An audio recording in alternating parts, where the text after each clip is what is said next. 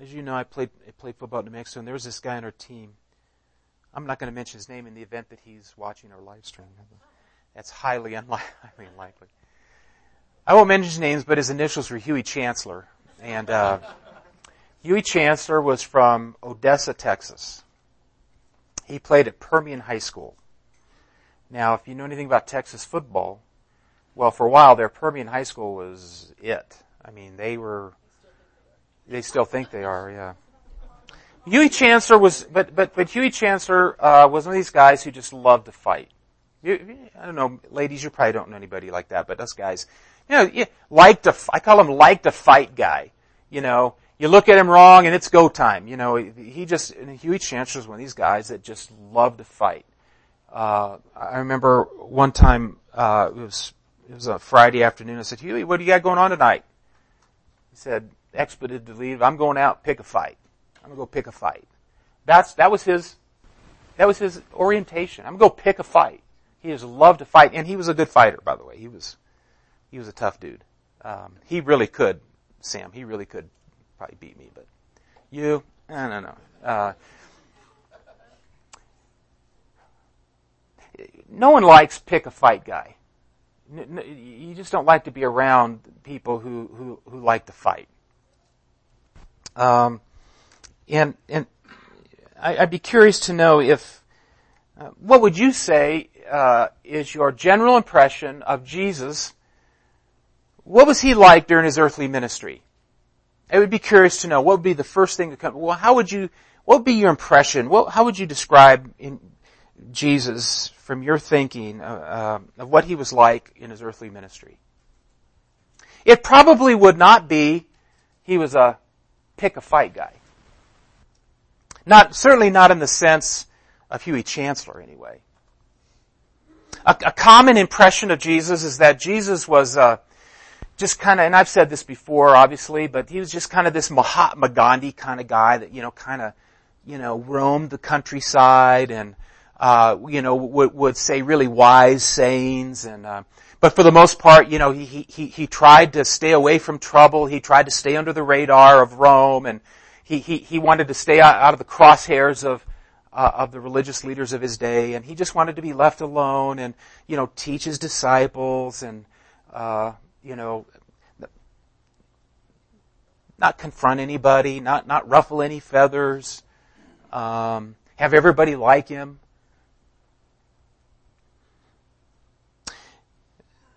We're going to get a very different picture of Jesus in the Gospel of Mark. Um, that is a mere caricature of our Savior. And not just in the Gospel of Mark, but if you were to read the, when, when, he overturned the tables in the temple, um, when he called Herod a fox, um, years ago, uh, Philip Yancey wrote a book called The Jesus I Never Knew. And so I guess in a sense, uh, this morning, I'm, I'm, going to try to challenge you maybe to, to, to see Jesus maybe as you've never seen him before. The title you can see is Jesus Picks a Fight. In fact, five times Mark records Jesus picking a fight. You know, not from a petty standpoint. It wasn't from, I'm going to prove I'm right. But he was very purposeful, and I'm going to challenge us to see Jesus this way and, and see him in his ministry, that Jesus, in fact, went out of his way to confront the religious leaders of his day. He was constantly picking fights. And it begins in Mark chapter 2, and he'll give us five vignettes, five snapshots of when Jesus picked a fight. Mark chapter 2, beginning in verse 1. When he returned to Capernaum after some days, it was reported that he was at home. And many were gathered together so that there's no more room, not even at the door. And he was preaching the word to them. And they came, bringing to him a paralytic carried by four men. And when they could not get near him because of the crowd, they removed the roof above him. And when they had made an opening, they let down the bed on which the paralytic lay. When Jesus saw their faith, he said to the paralytic, son, your sins are forgiven. Now some of the scribes were sitting there questioning in their hearts, why does this man speak like that? He is blaspheming. Who can forgive sins but God alone? And immediately Jesus, perceiving in his spirit that they thus questioned within themselves, said to them, Why do you question these things in your hearts? Which is easier to say to the paralytic, Your sins are forgiven, or to say, Rise up, arise, take up your bed and walk. But that you may know the Son of Man has authority on earth to forgive sins, he said to the paralytic, I say to you, rise, pick up your bed, and go home. And he rose and immediately picked up his bed and went out before them all. So that they were all amazed and glorified God saying, we never saw anything like this. If you've ever heard a sermon on Mark chapter 2, most of the time, and it's legitimate, uh, most of the time it's focused on Jesus healing this man. And, and they, they'll, you know, they, they'll go into great lengths about describing the roofs of, of early Palestine and how it would have been easy to, to, to dig a hole and drop this man down, and they would have emphasized his faith, and, and all those things are true. But, but, but I want us to, to take the diamond, if you will, and, and turn it and look at this story from a, a little bit different perspective. Verse 1 says he returned to Capernaum, and it was reported that he was home, and, and so obviously he's at the peak of his popularity at this point, and, and this crowd is surrounding this house. It's, you know, they're inside, they're packed, they're standing outside the door, and look with, look who else is there. Verse chapter 6, or chapter 6, verse 6a. Now some of the scribes were sitting there. Man, that is really important. That's really important statement for this, I think for this, this whole text. The scribes were sitting there. And Jesus knew they were there. And what's the scenario? The scenario is these four men, um, they arrive with their, their friend, presumably their friend, maybe a brother, and they couldn't get to see Jesus, so they dig a hole and they lower this guy through the ceiling, uh, right in front of Jesus or right near Jesus. And what does Jesus do? What does Jesus say? What does he say? Your sins are forgiven. What would you expect him to say? What, well let me ask you this. Presumably, what did they, why did they bring this man to Jesus? For healing. I would have expected Jesus to say, son, you're, you're healed. Like we've seen many, many times. We'll see many, many times. Lay his hands on him or just, son, your sins are healed. But he says what? Your sins are forgiven. Now why would he say that? I, I would like to uh, suggest the reason he said that is because the scribes were sitting right there and he wanted to pick a fight. What were his options at that point? When they lowered this man down, for instance, if he in fact wanted to, to heal or to save this man, what were his options? He could have said, okay, tell you what, um, come back after sunset and, and we'll, we'll get it taken care of. Um, or he could have said what? What, what are some of his other options?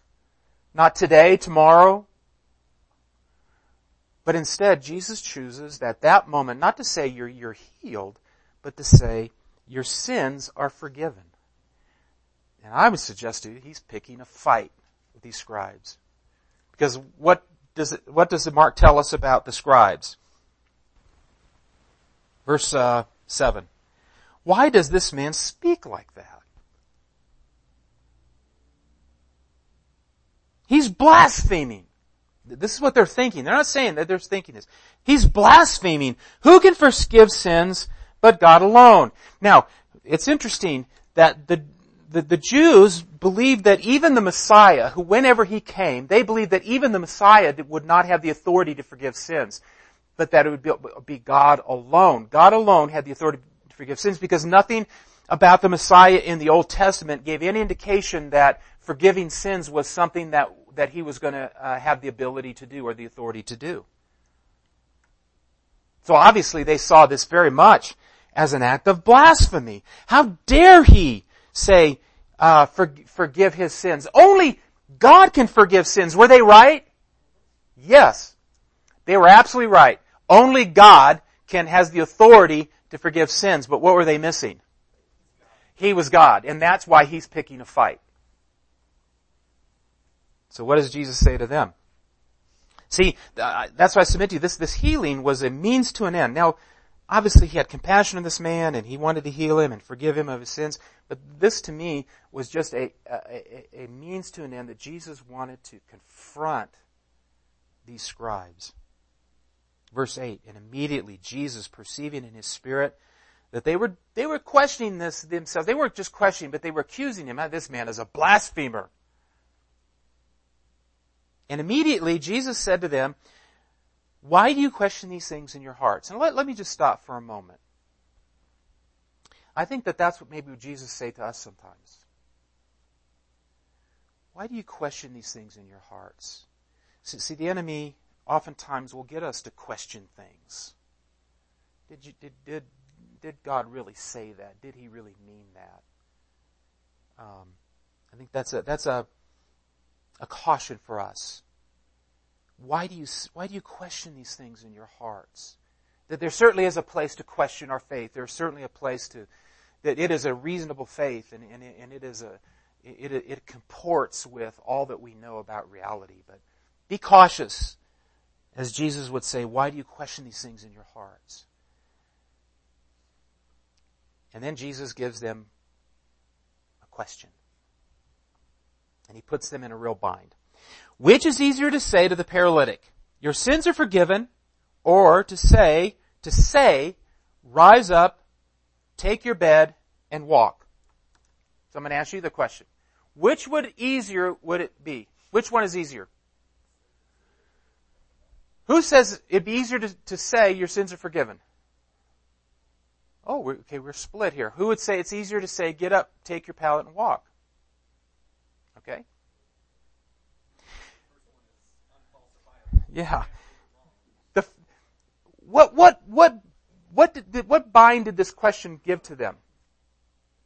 What if they were to say, which is easier, what does he say, easier or harder? Which is easier to say, your sins are forgiven, or take up your mat and walk and go home? What if they were to say, it's easier to say, take up your mat and go home? What, what would be the problem with that? Yeah, that's, that's, that's either verifiable or unverifiable. If you were to say, uh, uh, a man who had never walked, say, rise up and walk, it's going to be obvious whether he can, whether he can or he can't, whether he did or he didn't. So the, the, the answer is, well, it'd be easier to say, to say, your sins are forgiven. Why? Because it's that is unverifiable. How are you going to verify that? So it's easy to say that. So he gives them what's called a lesser to greater argument.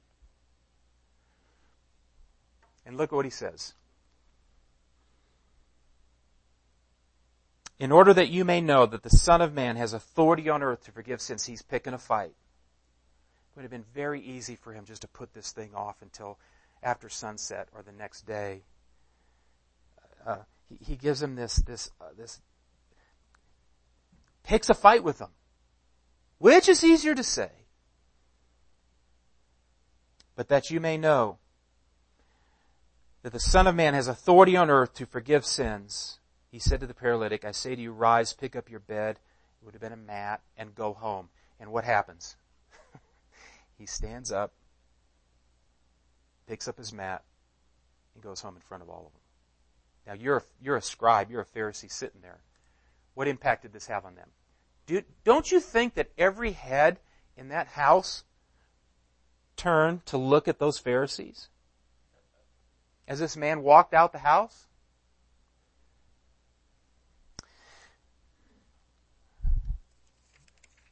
Jesus picked a fight with them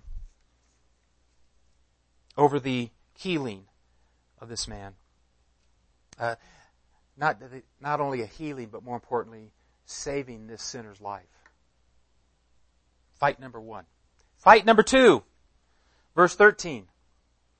He went out again beside the sea. This was not, now these are, are, are most likely not, not immediately chronological. These are, these are events that, because of how Mark phrases them, were events that probably occurred at various times throughout Jesus' ministry, but he, Mark is lumping them together for a reason. If you remember last week, we had five vignettes of his popularity, his growing popularity. Now we have five vignettes of him, what I call picking fights. The, the height of his popularity, he starts picking fights with people, with certain kinds of people. Verse 13, he went out again beside the sea. This was sometime later, and all the crowd was coming to him. They, they're still very popular. And he was teaching them. And as he passed by, he saw Levi, the son of Alphaeus, sitting at the tax booth. And he said to him, follow me. And he rose and followed him. Now, where would you have expected to see this account? This calling of Levi? Last week, when he called Peter, James, John, and in all likelihood, he probably did. Now, if you remember last Sunday, we talked about the fact this would not have been the first time that Matthew had encountered Jesus. Uh, Jesus didn't walk by his tax booth and goes, hey, follow me. Okay. No, it had probably been a good year or so. Turn, keep your marker here and turn to Luke chapter 5. Because remember, Mark is so succinct in how he describes things. He's, he's moving along at, at a rapid pace and he doesn't give us as much details as many details as Matthew and Luke do. Luke chapter 5. Verse 27, Luke's account of the calling of Levi. Levi being his given name, Matthew probably a nickname of a sort. After this he went out and saw a tax collector named Levi sitting at the tax booth, and he said to him, follow me. And leaving everything, he rose and followed him. That's the same kind of phrase that we heard, or the response that we saw from Peter and, and, and Andrew and from James and John. They, they left everything and followed him. Now, this is what makes Levi, though, even more uh, uh, impressive than, than the four fishermen. What happens if this Jesus thing really doesn't work out? They can go back to fishing, no problem. Not Levi. Levi was a tax collector, and you've probably all heard this before, but tax collectors were basically hired by Rome and and uh, they would have all different kinds of tax. Most believe Levi was uh, was in, was a toll tax. This was a booth along a road, and so he would collect toll tax. And Rome would say, uh, "We expect uh, ten percent of whatever you know travels past you." That's all they had to pay to Rome. Well, then they they, they could charge any percentage above that and put it in their pocket. So typically, they were very wealthy people, um, but it came at a high cost because they were hated. You can imagine. They were hated. They were the local IRS agent that was corrupt and said, you know, uh, you owe, uh, you owe a thousand dollars. You really owe five hundred, but we're going to say you owe a thousand. To pay five hundred to Rome. Put five hundred in my pocket. This is who he calls. Is is this tax collector and, and, and, having demonstrated his authority to forgive sin, Mark now follows up with an even, maybe even a more amazing count that of all the people he called to follow him was this tax collector. This was a notable sinner. Mark chapter 2, verses 15 and 16, Jesus picks another fight. As he reclined a table in his house, Matthew's house, Levi's house, many, many tax collectors and sinners. Now, the NIV, I think the NIV still does this, but they have sinners in quotation marks, and that is appropriate. Quote unquote, sinners were reclining with Jesus and his disciples, for there were many who followed him. And the scribes and the Pharisees, when they saw that he was eating with sinners and tax collectors, said to his disciples, why does he eat with tax collectors and sinners? Now, he's at this party. Going to say, I don't want to say party because that, that maybe, they're at a dinner. And, and dinner in that culture was a sign of, of intimate friendship and fellowship. Um, they would often, little known fact, they, they would often sit and eat, uh, but they would only recline when it was uh, an intimate setting. So this is an intimate setting. But who's there again? The scribes, the Pharisees are there again, and Jesus knows it. And they say, this time, they don't say anything to Jesus. What do they do? They say to his disciples, hey, uh, why is he eating with sinners and tax collectors? What is implied in that statement?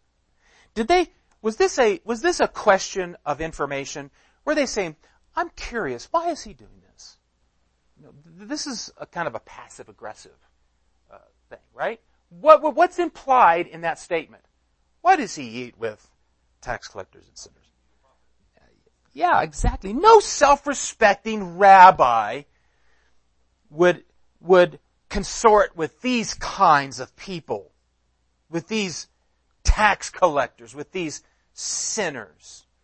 This was a very common outlook of the Pharisees. Again, turn, uh, invite you to turn to Luke chapter 18. Luke's account, or Luke's gospel. Luke 18, verse 9, we have another account of another tax collector. He also told this parable to some who trusted in themselves that they were righteous and treated others with contempt. And here's his parable. Two men went up to the temple to pray, one a Pharisee and the other a tax collector. The Pharisee, standing by himself, prayed thus, God, I thank you that I'm not like other men, extortioners, unjust, adulterers, or even like this tax collector. I fast twice a week. I give tithes of all that I get. But the tax collector, standing far off, would not even lift up his eyes to heaven, but beat his breast, saying, God, be merciful to me, a sinner. I tell you, this man went down to his house justified rather than the other. For everyone who exalts himself will be humbled, but he who humbles himself will be exalted. That, that was the Pharisees in a nutshell. I'm glad I'm not like this, this tax collector, and this, these sinners. Well, once again, Jesus picks a fight. Look at me verse 17. Luke chapter 2 again. When Jesus heard it, he said he could have let it go. He could have just ignored it. He wanted to pick a fight. Those who are well have no need of a physician, but those who are sick. I have not come to call the righteous, but sinners. Now what's going on here? Jesus is basically saying, you self-righteous birds, where would you expect to find a doctor? What would you expect the doctor to be hanging around with? Sick people. People who are sick. Uh, I, I, don't, I don't know this for a fact, but typically when you get your, doc, your, your medical degree, you actually begin practicing medicine. Typically. Unless God calls you to something else. You, you're with sick people. You, you, if, you're, if you're an orthopedic surgeon, you repair bones. That's what you do. And what is Jesus saying to them? He, he, he says, he's not calling them righteous. He's saying, he didn't say that I have not come to call the righteous. What is he saying? I have, I, I have not come to call those who, who consider themselves so self-righteous that they don't need me. I come to those who are, who are sick and know they're sick and need help. Uh, turn back again to Luke, if you would. Luke 19. I'll refrain from singing the song. He entered Jericho and was passing through, and behold, there was a man named Zacchaeus. And Zacchaeus was a wee little man. And a wee little man was he. He was a chief tax collector and was rich, as most of them were. And he was seeking to see Jesus who Jesus was, but on account of the crowd he could not because he was a wee little man, small in stature. So he ran on ahead, climbed up a sycamore tree to see him, and was about to pass that way. When Jesus came to the place, he looked up and he said to Zacchaeus, hurry and come down, for I must stay at your house today. Why did he must have to stay at his house? This was a redemptive priority. So he heard and came down and received him joyfully, and when they saw it, they all grumbled. Well, who's the they? the Pharisees, the scribes, they all grumbled, he has gone to be the guest of a man who is a sinner. Zacchaeus stood and said, he, Zacchaeus just blew them off. And he stood up and he said, Behold, Lord, half of my goods I give to the poor, and if I have defrauded anyone of anything, which he had, I restore it fourfold. And Jesus said to him, Today salvation has come to this house, since he also is a son of Abraham. See, the one person with whom Jesus can do nothing is a person who thinks himself so good he doesn't need anything. That was fight number two. Fight number three, Mark chapter 2 verse 18. Fight number three. Now John's disciples and the Pharisees were fasting. And people came and said to him, why do John's disciples and the disciples of the Pharisees fast, but your disciples do not fast? Again, this is not a, a, a question for information, but it's an accusation. You, are not following the rules. Um, and Jesus said to them, can the wedding group guests fast while the bridegroom is with them? As long as they have the bridegroom with them, they cannot fast. The days will come when the bridegroom is taken away from them, and they will fast on that day. No one sews a piece of unshrunk cloth on an old garment. If he does, the patch tears away from it, and, uh, and the new from the old, and a worse tear is made. And no one puts new wine into old wineskins. If he does, the wine will burst the skins, and the wine is destroyed, and so are the skins. No, I put new wine. New wine is for fresh wineskins. Uh, what in the world is going on here? How many times does the scripture command, did, did the Old Testament command them to fast? Israel to fast? Once a year. That's correct. On what day? Yom Kippur. They were, they were required to fast, according to the scriptures, once, one time a year. Required to. By the time Jesus came along, they were fasting twice a week on Mondays and Thursdays. Scripture never required that. That was not a requirement of the Word of God. That was not according to the Word of God. And they came and they said, basically, you know, why aren't your disciples following the traditions? In verse 19, Jesus provokes them. And he uses three illustrations. One is the, a wedding, the bridegroom in a wedding.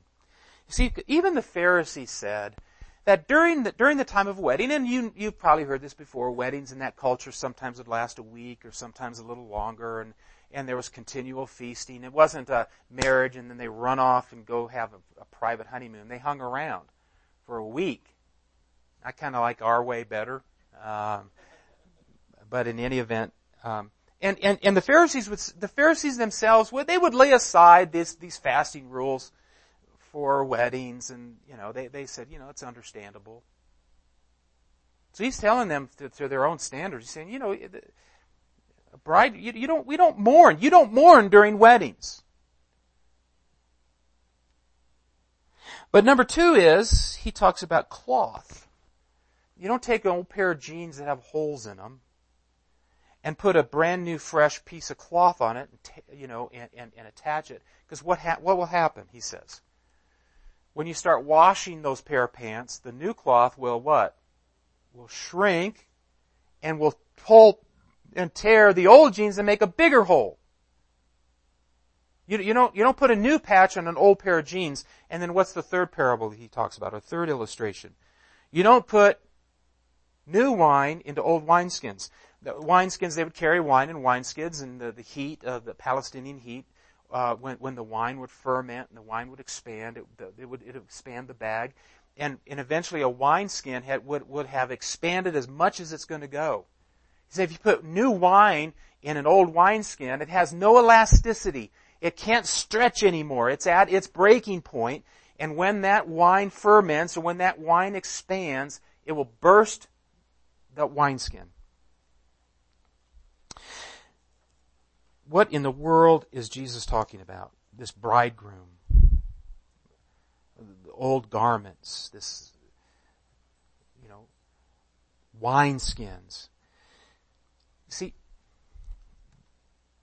their view of God and, and, and their, their religion at this point, Judaism at this point, had become a rigid, inflexible, legalistic faith that had no room for joy, no room for spontaneity, no room for freedom. And in fact, Jesus is saying, I have not come to put a patch on an old pair of jeans. That's not what the kingdom of God is about. I've not come to put new wine into old wineskins because they cannot contain it. And in fact, the, the author to Hebrews in 8.13 says that, that that old system was obsolete and was passing away. That, that the, the, the old Mosaic covenant was so rigid and so brittle, and in fact the traditions that they had added onto the Mosaic covenant were so rigid and so brittle, they could not coexist.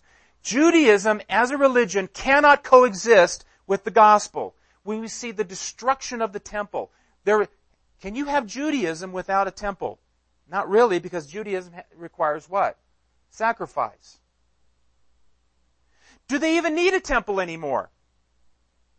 The a physical temple is obsolete. Why do we know that? Because Jesus says what? I'm the fulfillment. I am the temple. And in fact, he goes on to say, we're the temple. What about the sacrifices? Would, will there be any, will there be a need for any sacrifices any time in the future? Why? Those were pictures. Those were types of Jesus. He's saying, listen guys, I haven't come to try to, to patch this thing up. I'm bringing something completely new. The newness of the kingdom. Remember he talks about that the kingdom of God is near and is among you. Undoubtedly this would have provoked them. Fight number four, verse 23. One Sabbath he was going through the grain fields. And as they made their way, his disciples began to pluck heads of grain. And the Pharisees were saying to him, Look, why are they doing what is not lawful on the Sabbath? I love their questions. And he said to them, Have you ever read what David did when he was in need and was hungry, he and those were with him? How he entered the house of God in the time of Abiathar the high priest and ate the bread of the presence, which is not lawful for any but the priest to eat. He also gave it to those who were with him. And he said to them, The Sabbath was made for man, not man for the Sabbath. So the Son of Man is Lord even of the Sabbath. Now it doesn't sound like picking a fight to me at first glance, but he is. He, he, he's picking a fight because he is reinterpreting the scriptures for them. By the way, this action was permissible. Um, Deuteronomy 23, 25, we won't read it, but, but going along and they could pick grains from a field. This was permissible for someone who was hungry. But why, what, what got their hackles up? They were doing it on the Sabbath. Now what's, what's wrong with that? Well, Anybody know what one of the Ten Commandments is, talks about? The Sabbath. Keep it holy. Now, the question was, what does that mean? For the average Jew, they would say, well, what, what does it mean to keep it holy? By Jesus' day, the, the scribes and the Pharisees had erected over 600 what they called fence laws. And, and, and in, in deference to them, when the Pharisees first got started, it's unclear when they first got started, but their, their, their intent was probably, we want to make sure that we keep the Sabbath holy. And, and, and the Sabbath, we know the Old Testament said you can't do work on the Sabbath. So the question is, well, holy and I can't do work, what does that mean? Do you know that by the, that, that by the time Jesus, in Jesus' day, you couldn't wear sandals, you couldn't walk on the Sabbath because the sandals had tacks in the bottom of them and as you walk, that they considered that as carrying a load. That was how oppressive, that was how oppressive the Bible, they thought the Bible and God had become, that God himself had become to them. And so why did they say, well, he's doing what's not lawful? This, they said, was harvesting. They were going along picking the grains and they said, well, that, you're not supposed to harvest on the Sabbath. You're not supposed to work. All they were concerned about were works violations. How do you violate the Sabbath? Now, Jesus gives them an example of David, and David went into the, the, the um, to the temple. Uh, was it the temple? What was it? What was it at that time? The tent of meeting, probably. And he took the bread, and Jesus even said that was not lawful for them. So what's what is Jesus doing? Some say that Jesus is is saying, "Hey, I'm Jesus, and I can I can tell you when you have to obey it and when you can't." In essence, some hold that view. In other words, Jesus is saying, "Because of my authority, uh, the, the Lord, the Son of Man is Lord of the Sabbath, I can say when it's okay to break the Sabbath. I don't think that's it. I think that built in to the law were these exceptions. In other words, I think that this action was, Jesus is saying, um, this is permissible. The, the, in other words, this kind of act was written, was within the intent of the law all along. The law really didn't prohibit what these men were doing. Just as the law really didn't prohibit David from eating the bread. They failed to recognize that meeting human needs was not considered a work violation of the law. So Jesus was reinterpreting the law for them. He's saying, yes, you cannot work on the Sabbath, but meeting needs of someone who's in need does not constitute a violation of that work prohibition. He is correcting their interpretation of the Old Testament. In essence, saying, you guys are absolutely dead wrong.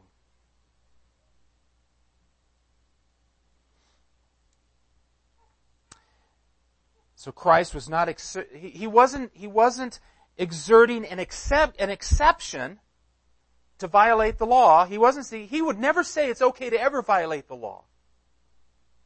But he declared that, that this was a misapplication of that law. Went over good with those who prided themselves on being experts in the law. Fight number five is last one, Mark chapter three. Again, he entered the synagogue, and a man was there with a withered hand, and they watched Jesus see whether he would heal him on the Sabbath, so they might accuse him. And he said to the man with the withered hand, Come here. And he said to them, Is it lawful, Mark has grouped these together, is it lawful on the Sabbath to do good or to do harm, to save life or to kill? What did they say? Nothing. They were speechless because he put him in a bind again. He picked a fight with them and they backed down. And he looked around at them with anger, grieved at their hardness of heart, and said to the man, Stretch out your hand. And he stretched it out, and his hand was restored. And the Pharisees went out and immediately held counsel with the Herodians against him, how they might destroy him. Jesus once again was saying this is not a work violation. In fact, what was the bind he put him in? Is it lawful to do good or to do harm? If they said it's lawful to do harm, what would all the people say? You're not, you're not true prophets. You're not true religion. You mean, you mean to say it's okay to harm somebody? But if they said it's okay to do good, then Jesus say, well then why are you protesting what I'm doing? So what did they do instead? Their only recourse was to be silent. And, and look at, I love this. I get, my, if you were up here, you'd see goosebumps, Ricky, right now. You, I know that's not a pleasant thought for you, but you, would see. What does he say? Look at, look at this. He looked around at them with anger. This is no meek, mild, wimpy, milk toast Mahatma Gandhi. He, he stares them in the face in anger. Anger at their obstinance. Anger at, at the, the, the oppressive spirit that they have been laying on people. This is Jesus in his full humanity. God in his full humanity. God experiences the full range of emotions. We are made in his image, only he, his anger is never expressed in a sinful way. He puts him in a bind with his question. Now he puts him in a bind with his action. Why did this put him in a bind with action? What does he do? He says, Stretch out your hand. And he stretched it out, and it was made whole. Jesus didn't lift a finger. There's no way they could accuse him of having worked on the Sabbath. Could have waited, could have done it secretly, but he did it right there because he's picking a fight. Verse 6 is a turning point in the Gospel of Mark. They go out and they held counsel with the Herodians. We don't know who the Herodians are. They're, they are not mentioned any, anywhere, at least not to date, not mentioned anywhere outside the Bible in any, any other ancient uh, literature. But as this was a kind of a Latinism, that, that this is probably those who, who were pro Herod and who followed Herod. The The Pharisees hated Herod. He wasn't Jewish. He was Gentile. He was evil. He was gross. And now they're doing what? You know the old adage, the enemy of my enemy is my friend? Now you may say, man, this is chapter 3?